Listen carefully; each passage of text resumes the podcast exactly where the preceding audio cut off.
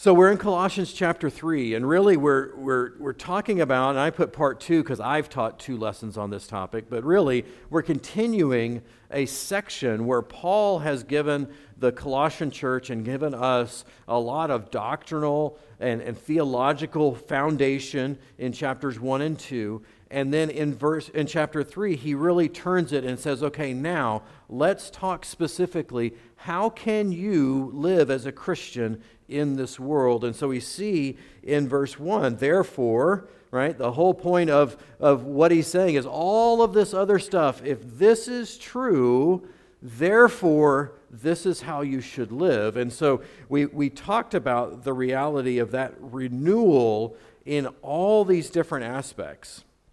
And so we've, we've talked about that our, our thinking is renewed, right? We set our minds on things above, not on the things of this earth, right? That changes how we think about things. Not only how we think about it, but what we think about. Are we filling our minds with things that are, are godly, are, are things that, that draw our hearts and our minds to the Lord? Or are we filling our minds with the things of this world, the things that will pass away? Uh, Milt went through the section in, in verses 5 through 7 where it talks about that we are to be renewed in our sexuality, in our sexual understanding as creatures. We know God created us to be uh, or to have a sexual desire and to have it specifically for a husband or a wife.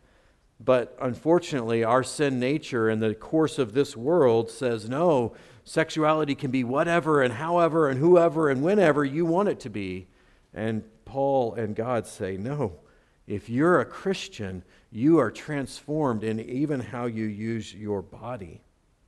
We talked about um, last time our speech, the things we say, and even the things we don't say, how we consider others is, is changed, is transformed by that. And, and really, I would say, if, if, if I could, that verse 10 really gets to the heart of the issue. It says that we are, are, are, in the verse 8, right? We're laying aside the old self with its evil practices, and we have put on the new self who is being renewed to a true knowledge according to the image of the one who created him. And really, that's the new nature, but that is the foundation. If we don't have a new nature, none of this other stuff's going to happen. Right? You can try really hard to have renewed thoughts and renewed sexuality and renewed speech, but if you don't have a renewed nature, then you're never going to do it. All of this flows out of the work that God does in changing us from the inside out. Uh, we talked about briefly last week that, that, that it even changes our identity right? That our nationality our gender our status in life our, our, you know all of these things these no longer become the things that are our identity. Our identity is in christ. And so first and foremost we should be christians in whatever realm and whatever sphere of life we're in. And that's what paul and what the lord has called us to.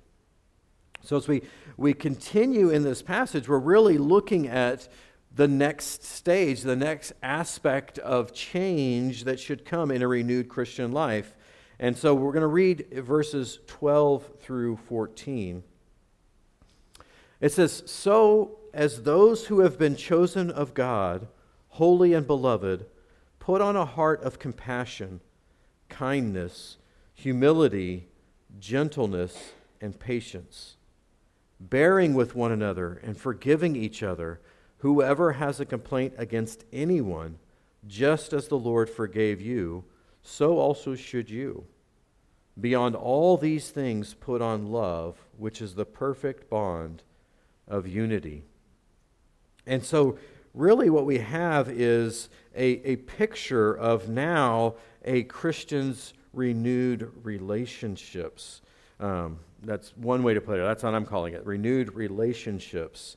That how we treat each other changes if you're in Christ. And so he's going to talk about how we do that. What does that look like so that we can understand? And, and the first thing he says, wait, see, this is why I'm getting ahead of myself. My notes, see if I was on the screen. So we're going to get through this together, guys. what we need to understand, and I put this in your notes the command and the reason, right? Paul ties these together a lot, which is helpful. I don't know about you, but like my kids um, spent a certain period of their, t- of their lives asking, after we told them, go do this or don't do that, asking, why? You know, I'm back in that, right? I've got teenagers and, and they're, they're asking questions about, can I go do this? Can I do that? And we're like, no, not right now. And the question, the answer is always?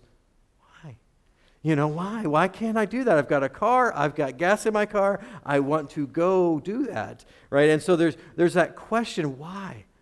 And so, you know, you think in, God's kindness, we could easily have been given a list of imperatives, right? The whole Bible, the whole New Testament could maybe be, you know, 20 or 30 imperatives. You need to do this, and that's it, right? Just do this, just don't do that.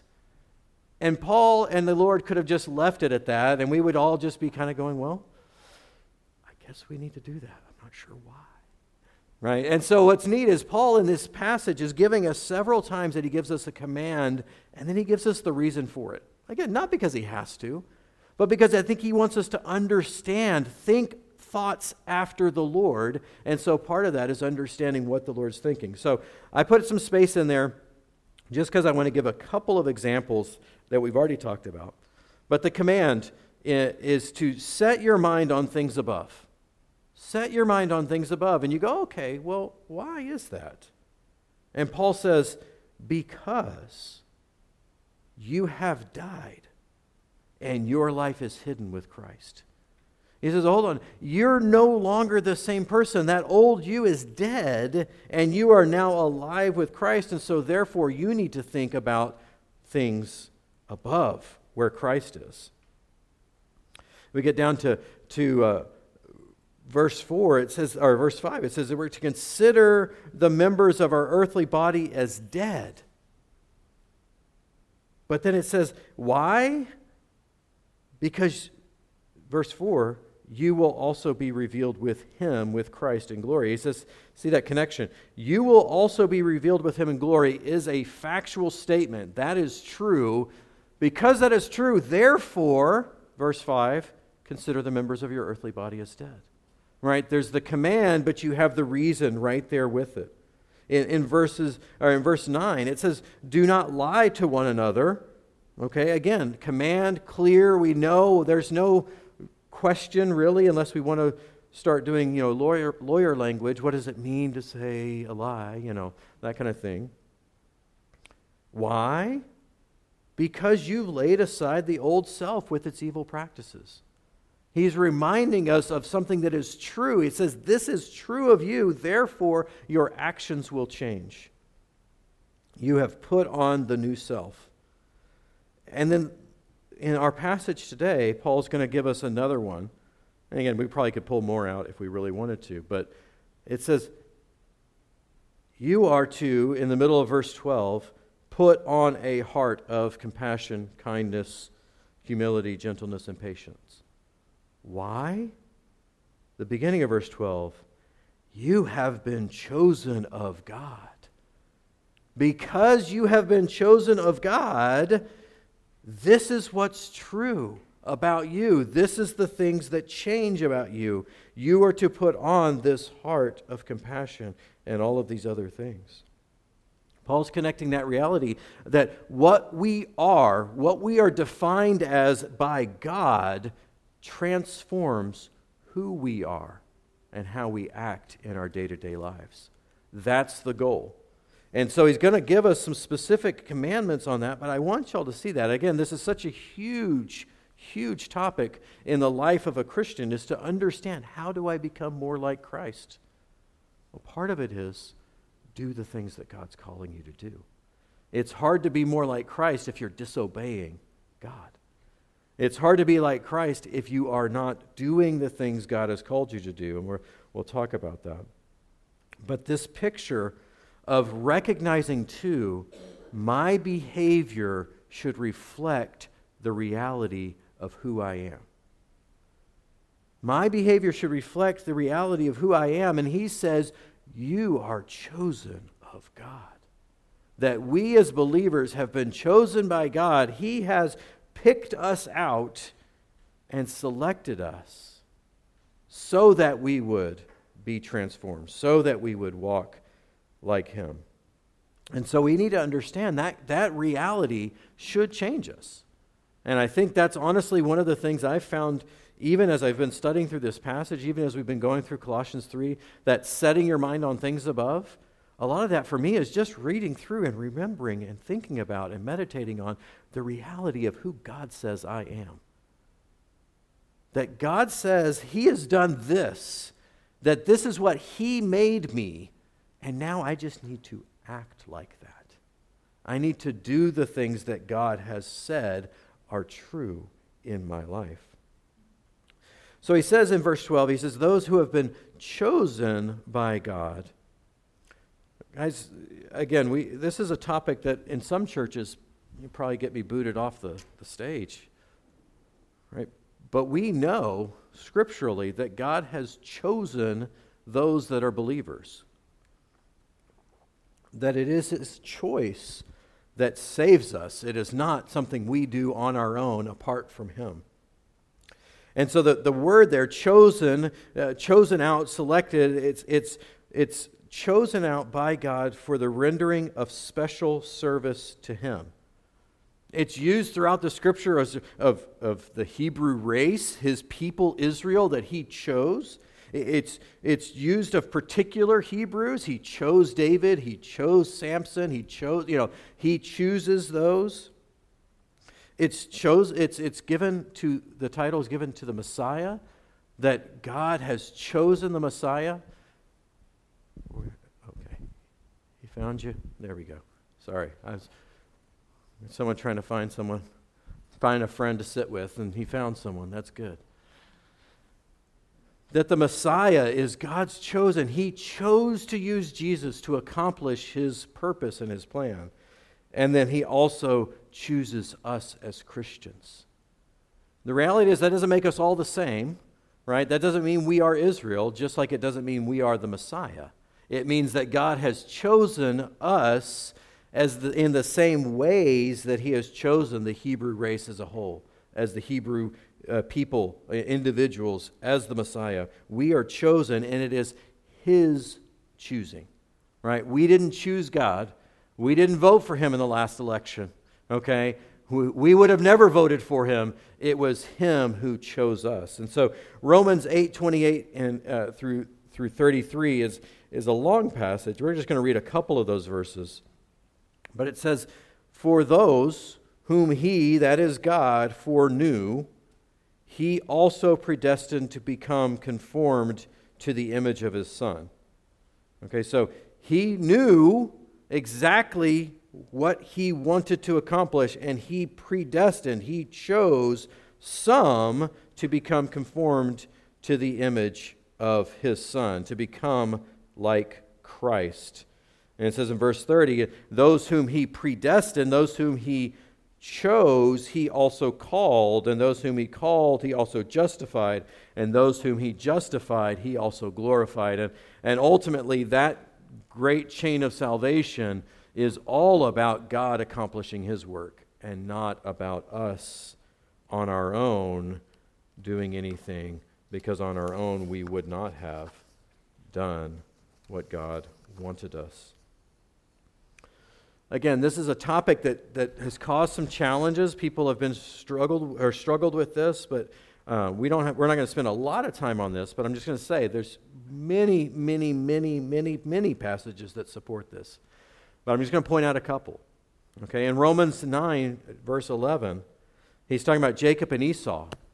That God chose Jacob, but he did not choose Esau. And it says, So even though the twins were not yet born, in other words, there, there was nothing that they had done or not done. They had not done anything good or bad, so that God's purpose, according to his choice, would stand. This is what happened. God chose them not because of what they had done, but because of his choice. In Romans 11, Verses 5 through 7, it, it talks about the, the remnant of Israel, the remnant that God has promised will be there, even all the way to the end, to the parts that Tom's been talking about in Revelation. It says, In the same way, then, there has also become, uh, come to be at the present time a remnant, not according to their own will, not according to their own knowledge, not according to their own desire, but according to God's gracious choice. Because if it's by grace, it's no longer on the basis of works. Otherwise, grace is no longer grace. And again, he says if it was works, then it would be all about works. Instead, it's not, it's grace. It says that what Israel is seeking, it has not obtained, right? That, that the, the nation of Israel is not what God would want them to be. But those who were chosen obtained it, and the rest were hardened.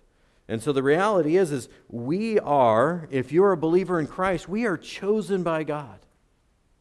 Now, I think that Paul brings this up at this point because it will help us, or should help us, as we consider how to deal with other people if we have a right understanding of how we came to know the Lord.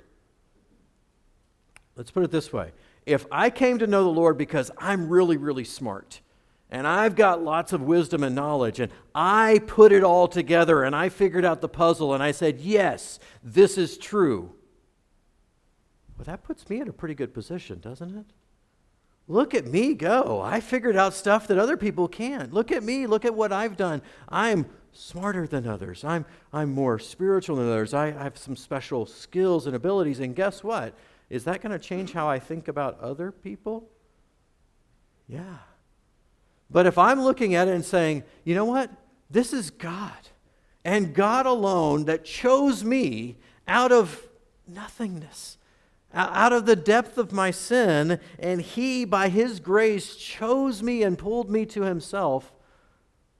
Boy, if I remember that, and I remember that, that there's nothing special in me, but it's God's grace alone, will that impact how I deal with others?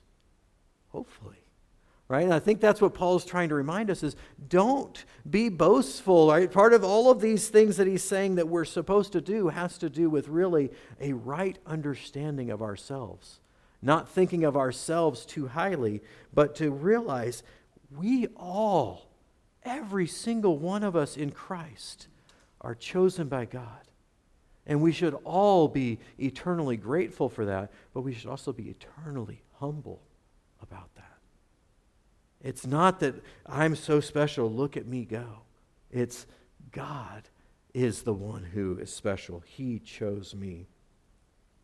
He also reminds the, the, the believers and he reminds us that there are two adjectives that describe us that we need to hold ourselves to. Right? He says we're not just chosen uh, by God. He says you're, you're chosen by God, holy and beloved. That, that we are by God and His actions are holy and beloved to Him. That should change how we re- interact with each other, right? Not just a, a, the humility of I'm chosen by God, which is a good thing to be reminded of, and to know that by God's grace, I am holy and beloved. But guess what? So is every single other person I'm talking to. If I'm talking to someone who is holy and beloved of God, boy, I probably need to treat them like they're holy and beloved of God, even if I personally might have some, some issues. Even when there's going to be friction, because guess what? We're, we're called holy and beloved. We don't always act holy and beloved, right? I mean, I know it's normally the other guy that's at fault, but sometimes it's, it's us too. But he says that, that this is our calling. And again, I'm going to spend time on this because I think it's so important. This is, in my mind, the things we need to be thinking about to think on the things above is recognizing and remembering who God says we are in Romans chapter 8, 29. We already did this verse, but, but recognize this that when God said He foreknew us, He predestined us not to get along as well as we could in this life.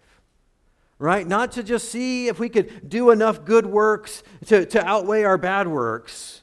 No, no, no. He called us so that we would be conformed to the image of his Son, that we would be made in the mold of Jesus Christ himself, that our actions, our attitudes, our relationships would be just like Jesus. That's God's purpose for us, that we would be conformed to the image of his Son. Ephesians 4, 1 4 says this he, he chose us in him before the foundation of the world. Why? That we would be holy and blameless before him.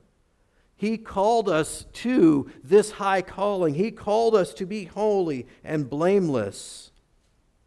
When we went through the, the letter to the Second, Thessalon- or Second Thessalonians, we talked about this, but uh, by way of reminder, it says, We should always give thanks to God for you, brethren, beloved by the Lord, because God has chosen you from the beginning. Again, here's God's election, his choice of you for salvation through sanctification by the Spirit and faith in the truth. He's chosen you to be transformed, to be changed, to be sanctified by the work of the Holy Spirit by the truth that comes from the scripture. Right? He's called you, verse 14, it says, For it was for this he called you through our gospel, that you may gain the glory of our Lord Jesus Christ. We are to be transformed. We are to remember that God has called us to be holy. He has set us aside for himself. And I love this. It's not that he just calls us to be holy and now he stares down at us disapprovingly. Like, boy, you have dropped the ball for the 750th million time. When are you going to get your act together, Jordan? Right? I mean, I think that's sometimes easy for us to do with others. But God doesn't do this out of like a, a judge, you know, like he's not looking down on us, waiting for us to fail so he can point it out. It says we're not just holy, but we're beloved. It means we are loved by God. Okay? We're not lovely people. Okay, as Christians or as uh, unbelievers, we absolutely were not lovely people. But even as Christians, let's be honest, we're not always lovely. Maybe here, right, on Sunday morning in between the 9:30 to 11:30, 12:30 time frame, we're pretty good. We can put on a nice facade. But boy, ask our kids about what happens when dad's tired. And Ask our spouse about what happens when we don't want to do the chores that need to be done for the day. And Ask our boss what happens when we don't like the assignment we're given. Right? We are not lovely on our own, but God loves us. He loves his people. Jeremiah 31 3. And it says, The Lord appeared to him from afar, and he says, I have loved you with an everlasting love. That's that a love that's not going to go away. It's, it's not going to end. And it says, therefore, I have drawn you with loving kindness. I mean, think about this picture as God not only loves, but he acts on that love. In Ezekiel, there's this, this again, somewhat graphic, but beautiful picture of, of God's love for the nation of Israel.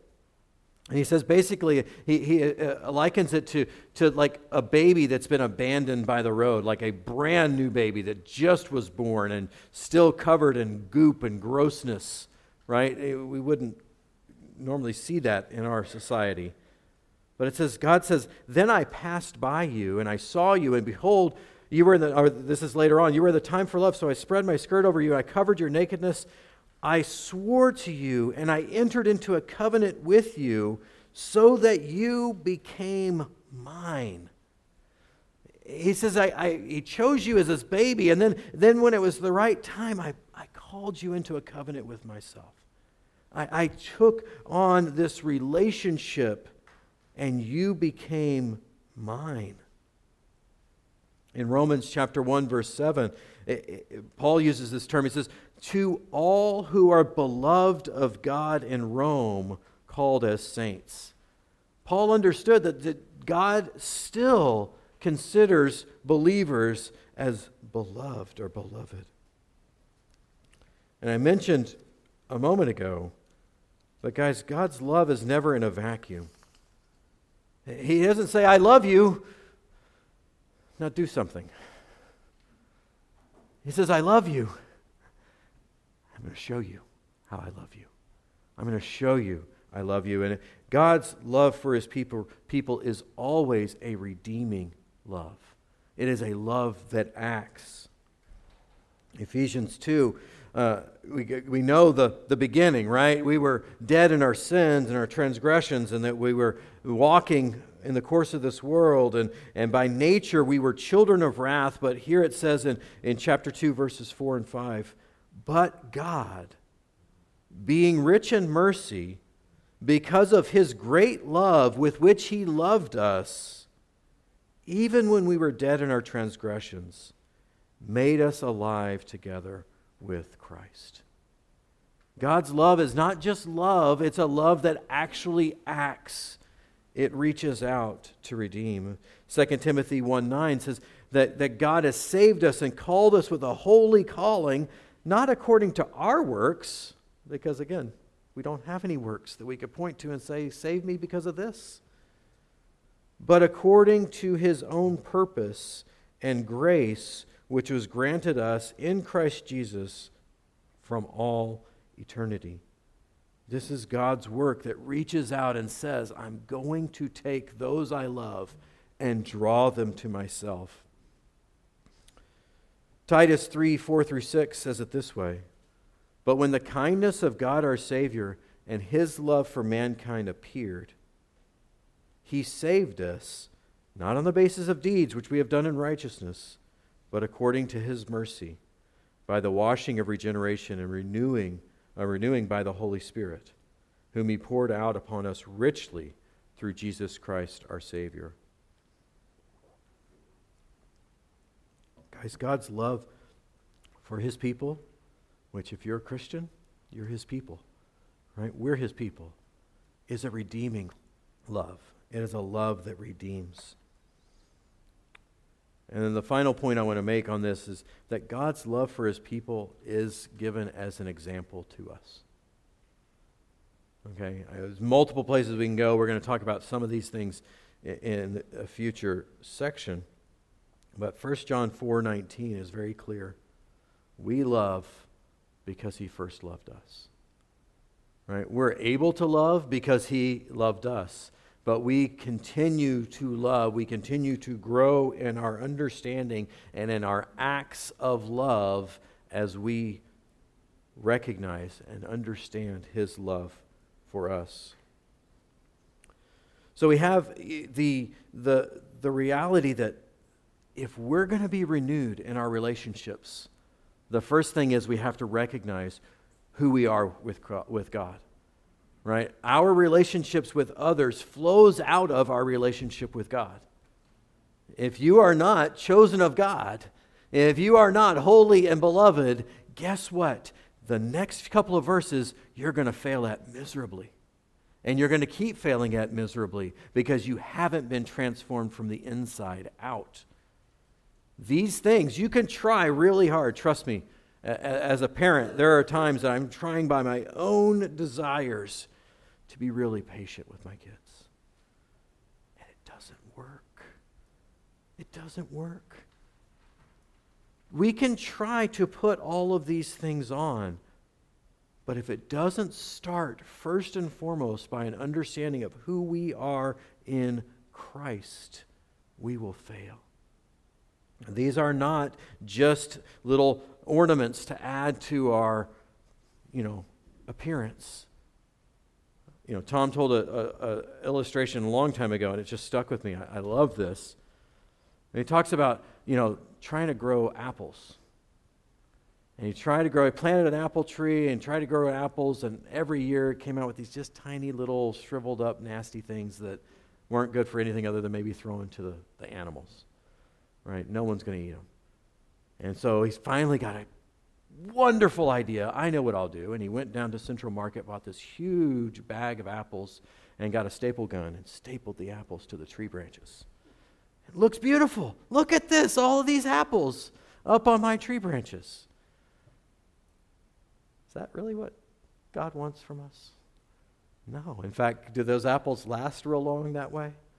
No, they shrivel up and they die because they're not in the tree. They're not growing out of the tree. Guys, we cannot think of these things because it's so easy sometimes to jump straight to, okay, I've got to be forgiving. I know that this person's really bothering me. I'm going to forgive them. Just forgive.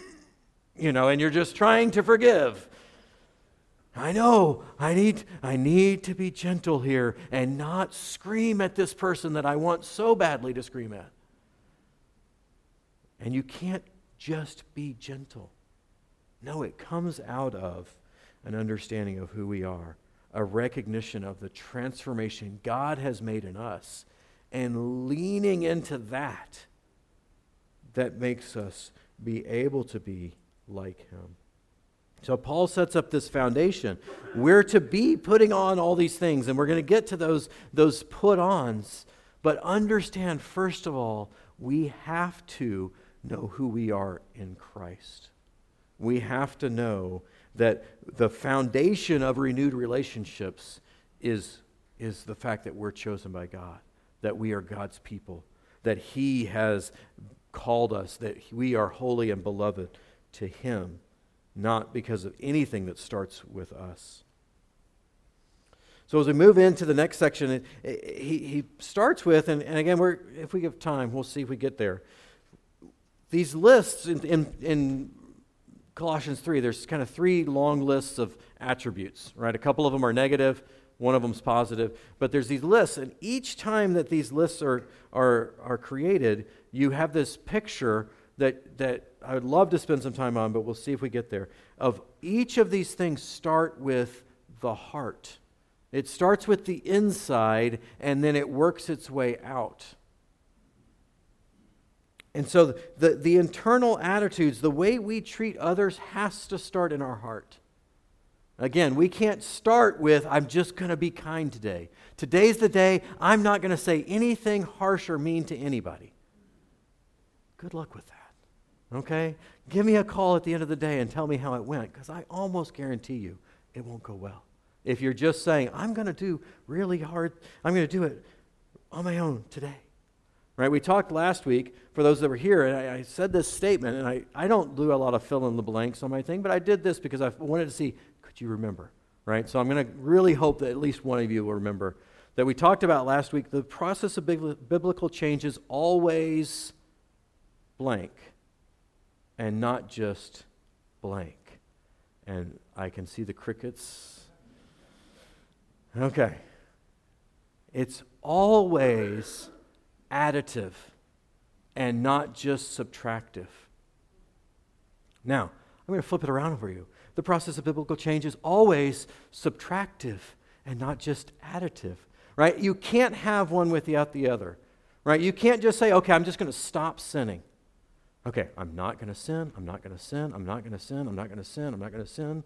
Again, good luck with that. You're not just going to say, I'm going to do good, I'm going to do good, I'm going to do good, I'm going to do good. You'll never do it. It's that you say, okay, Lord, I'm going to put off these things that I know are still in my human nature, my sin nature, and I'm going to just seek you and I'm going to desire to put on the things that you have called me to do. And as I keep doing both of those things simultaneously, still not 100% success, but you get better. Right? You get better at it. And so when we talk about biblical change, it's always both additive and subtractive. We can't just do one of those and say, okay, I got this, just stop this. Oh, okay, I got this. No, I just got to do this. No, you, you got this if you're putting off and putting on. Right? By the Lord's power, that's the method He's given us to do. But He's going to say here that, that these are some things that we need to put on. Right? We already talked about the things, first of all, in verse 5, that these things we're to consider as dead. That's a pretty extreme case of put off, right? It, it's dead. In, in verse 8, it says, put these things aside. Again, put them off. And now he's going to say, now put on these things. And again, this is the process of biblical change. This is what happens over and over again. That God says that we are to put on the new self. We're to put on what God has called us to be. And we talked about that last week. That, that what we do is not just stopping sinning. We, we should stop sinning, right? We should not just say, oh, well, I'm going to sin, might as well sin. But we should not just say, I'm going to stop sinning, but always say, I need to put on these things that God has called me to do. In Ephesians 4:24 it says, "Put on the new self, which in the likeness of God has been created in righteousness and holiness of the truth." We're to live out what God has called us already. Right? We're holy and beloved. Part of our lives is actually acting like that actually putting on those things, those behaviors that would be called holy and beloved. And so he says, first we're to put on a heart of compassion. Right, a heart of compassion. Some of you know, if you, if you like Greek at all, you, you probably know this word. If you don't, this is like one of like two Greek words I know, maybe three. Okay, but it's a good one just because it sounds fun, right? It's the splanchna. Okay? This is the bowels, is literally what it means the bowels of mercy. And, and in, in, Jewish thought, the, the emotions, the, the way we think about others wasn't the heart. Oh, the heart. Right? It was the bowels. And if you've had those churning feelings when this person bothers you, right? When you're tempted to not be kind and you're like, in the hole, you're just tightened up, right? That's, you kind of understand why they would say the bowels. But this is the bowels. We are to have from the insides, from the depths of who we are, we are to have a heart of compassion. Right, this is, this is God, God's action. This is what he does. In, in Jeremiah 30, verse 20, or 31, verse 20, it says, he's talking about his people, and he says, Indeed, as often as I have spoken against them, I certainly still remember him. God doesn't forget about us. Therefore, my heart yearns for him. That's the same thing. My, I have this from the very depth of who I am, I yearn for my, my people. And I will surely have mercy on him. Paul had this attitude. And in Philippians chapter 1, verse 8, it says, For God is my witness. He, he's saying, Look, if you want to double check this, but God's going to fact check me on this, I long for you all with the affection of Christ Jesus. Right? It's not just a surface thing. Oh, it's good to see you. But it's like, desire you. I desire to see you grow and to change. I, I desire to see your spiritual life. In fact, that's what he gets to in chapter 2 right? Chapter 2, verses 1 through 4, he says, Therefore, if there's any encouragement in Christ, and this, these are these ifs that are kind of false ifs, right? They're, they're really since.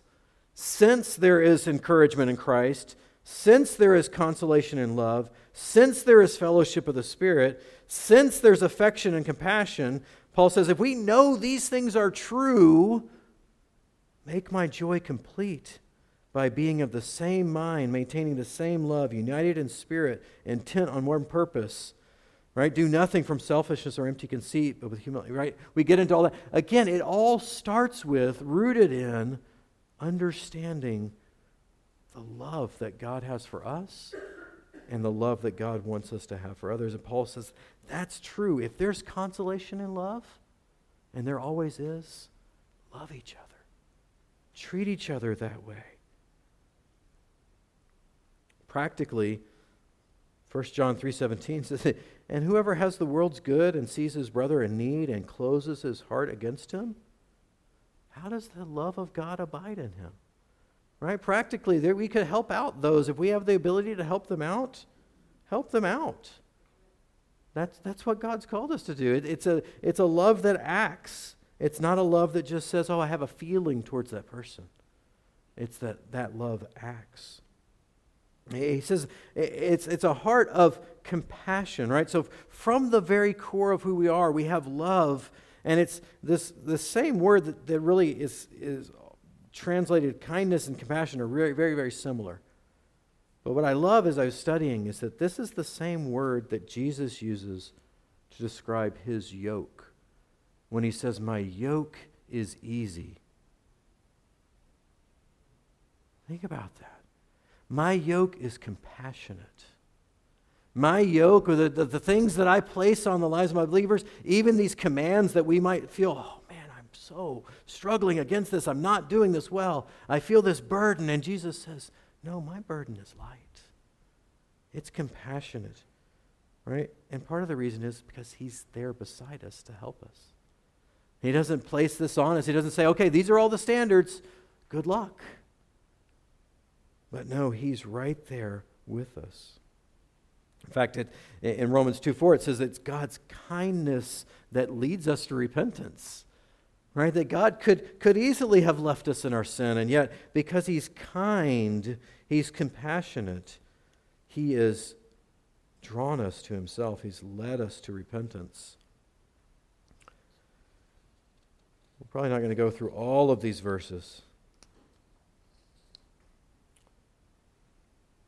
But I want to talk about the reality, or I want to see the, the reality of what it says about the change that comes from a renewed heart. 1 Peter 3 8 through 11, it says, To sum up, all of you are to be harmonious, sympathetic, brotherly, kind hearted, and humble in spirit. Okay, again, there's, there's a lot of things we're to put on there. These are the things we're to do. We're to act like this. And then Peter says, not. And these are the things we're putting off, not returning evil for evil or insult for insult, but giving a blessing instead. For you were called for the very purpose that you might inherit a blessing. The one who desires life, to love, and to see good days must keep his tongue from evil and his lips from speaking deceit.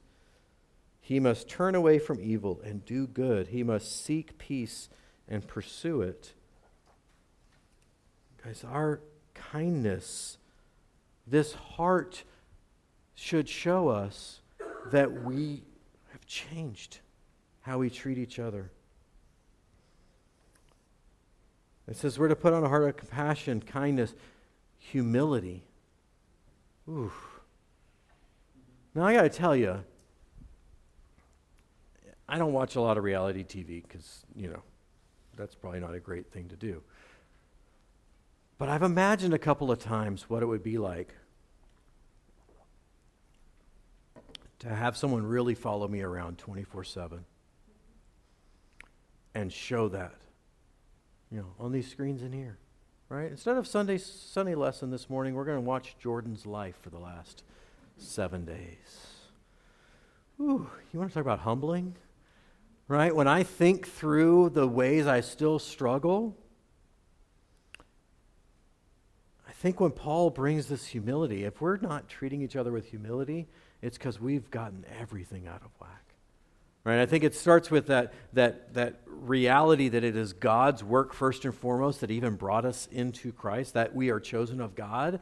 That gives us a humility that we should keep for the rest of our lives because we have nothing to offer God on our own. It is only because of His kindness to us. That's why I think in uh, the, the Sermon on the Mount, the Beatitudes, right? What is the first thing Jesus says? Blessed are the meek, right? Blessed are those that realize, I got nothing. You know, I'm I, the, the term Paul or Tom always uses. I'm spiritually bankrupt. I have no assets to my name. I have nothing but debt on my account. When we continue to live our lives that way, not like sniveling, like, oh, God's going to come get me. No, but recognizing that it is only God that has made these changes in our lives.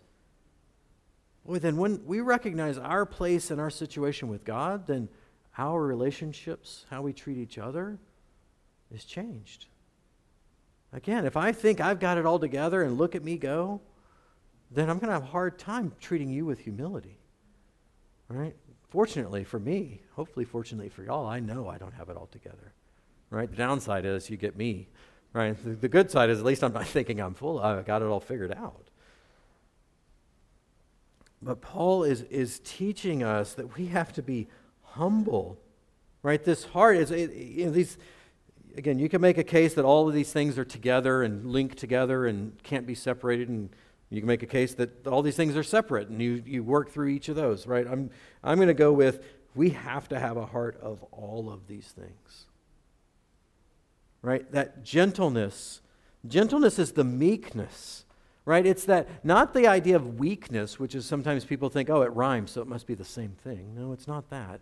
Meekness is, is, is an ability to have power under control, right? Jesus had meekness because he could have at any moment, right? He says, okay, if I wanted to, guys, like if you want to flex, I could call down a legion of angels and they could just wipe all of you out in like half a second.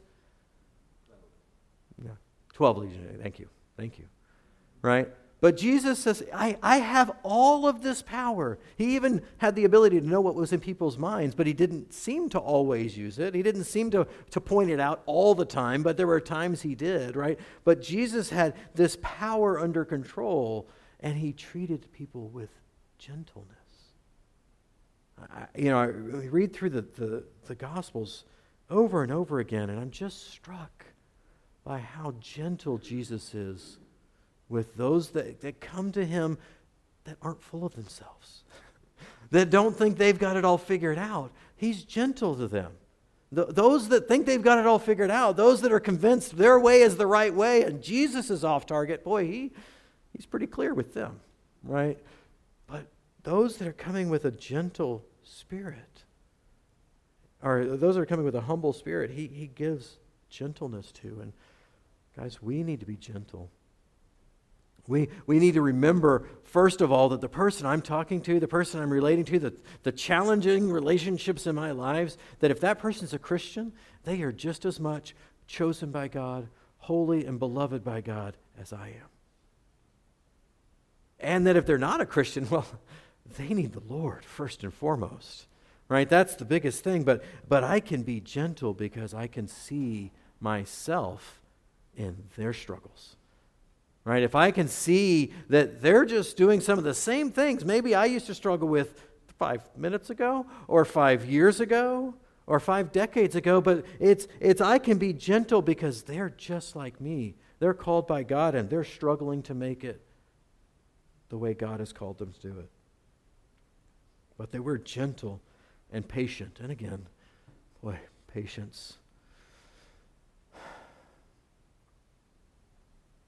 I was struck by, uh, again, as I, as I studied and I, and I considered this word, there's so many times, so many more times that the word patient is used of God for us than it's ever used us for each other.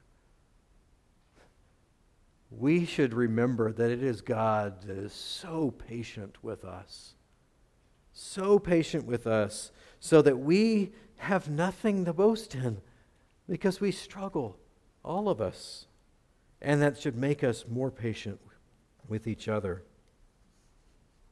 In 2 Peter chapter 1 verses 5 through 8, Peter makes a, an, I think an important point about growth in these areas. And again, I want you to know, I don't think I've arrived yet.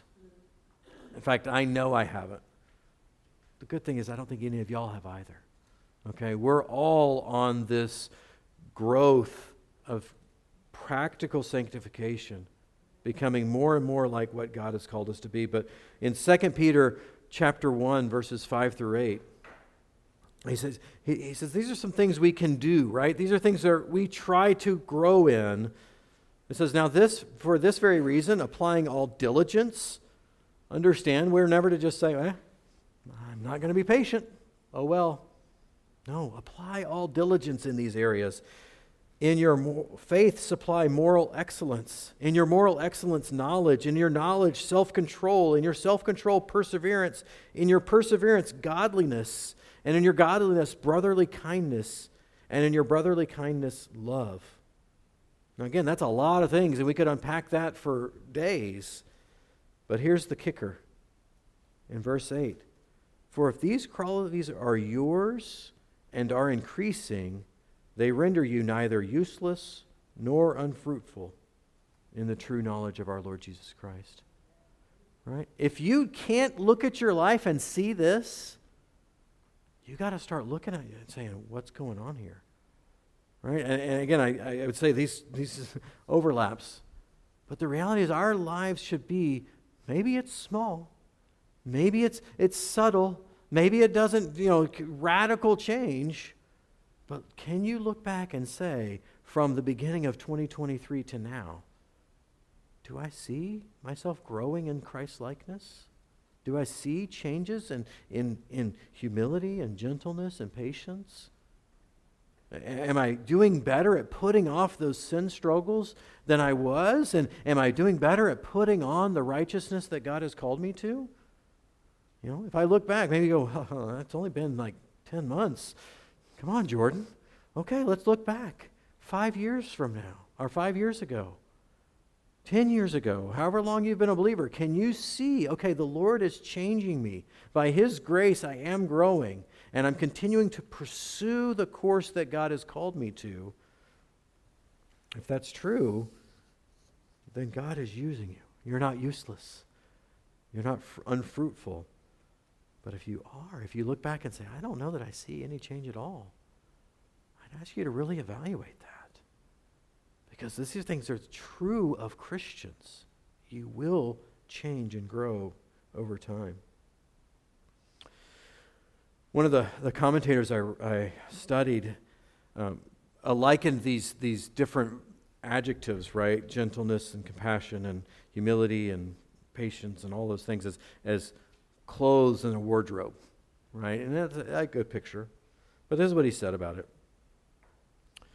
One other fact about this wardrobe all of these garments can be worn only in community with others, in relationships. How tempting to think that these garments would be so much easier to wear if we did not have to wear them among people. How much easier to think about compassion than to do it. How much easier to be kind when we're away from mean people it would be far easier to put on humility and meekness if we were not being jostled by the proud and assertive. How much easier patience is in isolation. But that is not the way it works.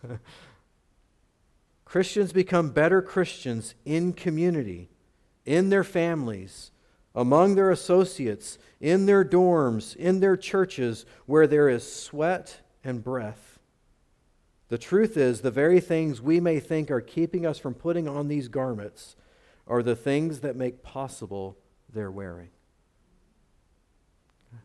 We need to recognize, guys, that, that we're here to help each other, right? And you might refine me in a different way than I might want to be refined, not by any one of you specifically, right? But the reality is, is we can talk about these things and we can say, yeah Let's be patient until it's time to leave for church and your kids don't have shoes on. And you go, What are you doing? We told you five minutes ago to get your shoes on. Right? That's how the Lord works. Let's recognize that that's part of the role that others play in our lives. And here's a pro tip for you you're working on someone else for them. Right? Your behavior your failure to follow Christ and, and obey Him is, is refining someone else at the same time. So Paul says we got to put on this heart right inside. We have to have this, and we have to, to bear with each other. We have to forgive each other. Right? That we can't just can't just think about it. We can't just say, oh, yeah, yeah, yeah, those are good. But we actually have to do it. Right? Just like God's love is not just a, God, a love that says, I love you.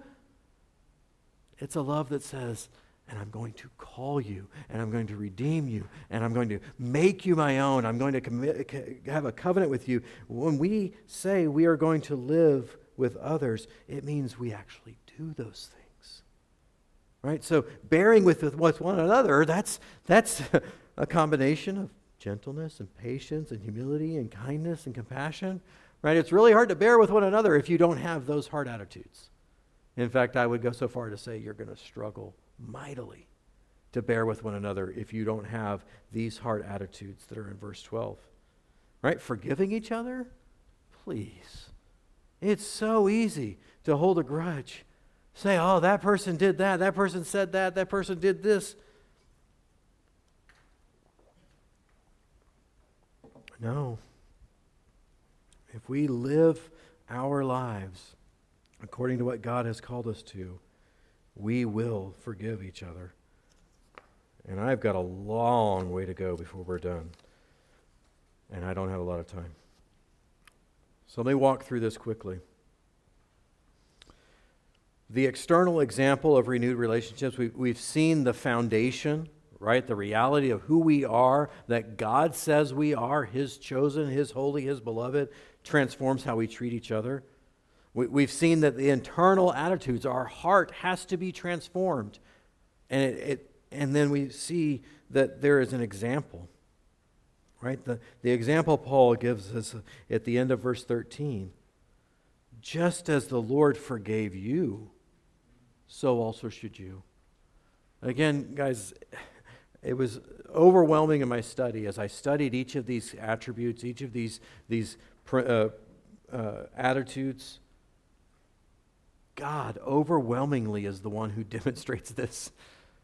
It's God who has demonstrated to us what we need to do. And, and if we can remember just how much God forgave us, we'll be able to forgive anything any one of y'all could throw at us.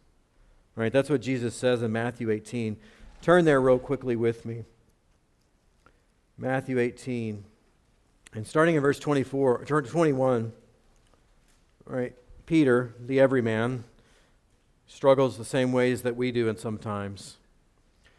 As Peter came to him and said, Lord, how often shall my brother sin against me and I forgive him? Up to seven times? Boy, Peter thought he was being super gracious. And Jesus said to him, I do not say to you up to seven times, but up to 70 times seven. So again, Jesus wasn't teaching math.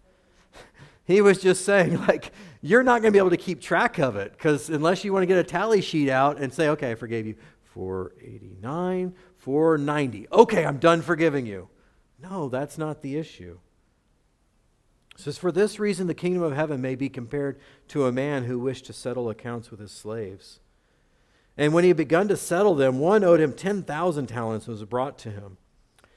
And he didn't have the means to repay, and his Lord commanded him to be sold, along with his wife and children, and all that he had to, re- to repayment be made. And the slave fell to the ground and prostrated himself before him, saying, Have patience with me, and I will repay you everything. Now, Cliff's Notes version, okay, the amount he owed would have taken lifetimes, multiple lives to pay back. He could not have ever paid it back. In verse 27, and the Lord of the slave felt compassion and released him and forgave the debt. But when the slave went out and found out found one of his fellow slaves who owed him a hundred denarii, which is a much, much smaller amount, very, very small, he seized him and began to choke him, saying, Pay back what you owe. So this fellow slave fell to the ground and began to plead with him, saying, Have patience with me, and I will repay you. But the first slave was unwilling and went and threw him into prison until he should pay back what he's owed. When his fellow slaves saw what happened, they were deeply grieved and came and reported to their Lord all that had happened. And then summoning him, his Lord said to him, You wicked slave, I forgave you all the debt because you pleaded with me. Should you not also have had mercy on your fellow slave in the same way that I had mercy on you? Guys, practically, Remember what God has forgiven you. Remember who you were, even who you were this morning getting ready for church. Who you were on the road the other day when that guy cut you off. Who you were when your kids did this or that, or your boss did this or that. Remember that and recognize that God has forgiven you. And you should forgive others. We are to forgive each other. Jesus is that example. God is that example. Again, we could go on and on. But the last thing is the perfect priority of renewed relationships. Guys, it all starts with this love. Verse 14, beyond all these things, so all the things that Paul has just listed out, beyond all of these things, put on love, which is the perfect bond of unity. And, and ultimately, guys, if we live a life of Christ like love, we will be unified. Doesn't mean it's all going to be perfect. Doesn't mean we're not going to have struggles and not have challenges, but we are to be putting on love. In Colossians 2 2, it says that we're, we're knit together in love. God, Jesus commanded us to love one another just as He loved us. So even there, love just like I have, so there's no excuse to give up on it. In fact, Paul says in Romans 13 8 that he who loves his neighbor has fulfilled the law. There are so many passages we could go into. So many things. That's why I put quite a bit in the notes, knowing, knowing, anticipating that we wouldn't be able to get through all of this. But a couple of questions to consider. And again, they're not going to ask these or answer these right now, but I'd ask you to, to think about them this week. How does God's view of me as holy and beloved impact my view of my relationships with those the Lord has placed in my life? have I sought a heart full of grace, of the graces listed in verse 12. Lord, search my heart. Are those the things that I desire? Am I practicing the one another's listed in verse 13? Have I set my eyes on Jesus, the perfect example of forgiveness? Do I have love in my heart for others? by the Lord's grace, He's continuing to grow us, to change us, to make us more like Him. And He's using each other sometimes as those tools. Let's pray. Lord, we thank you so much for your word. So much here. Lord, I pray that, that what came out was, was helpful, even though I know it wasn't perfect. Lord, help me to become more like you. Help me to set my mind on things above and not on the things of this earth. And Lord, help each of us in this room to pursue you above all. And then may that change who we are and how we treat each other. It's in Jesus' name we pray. Amen.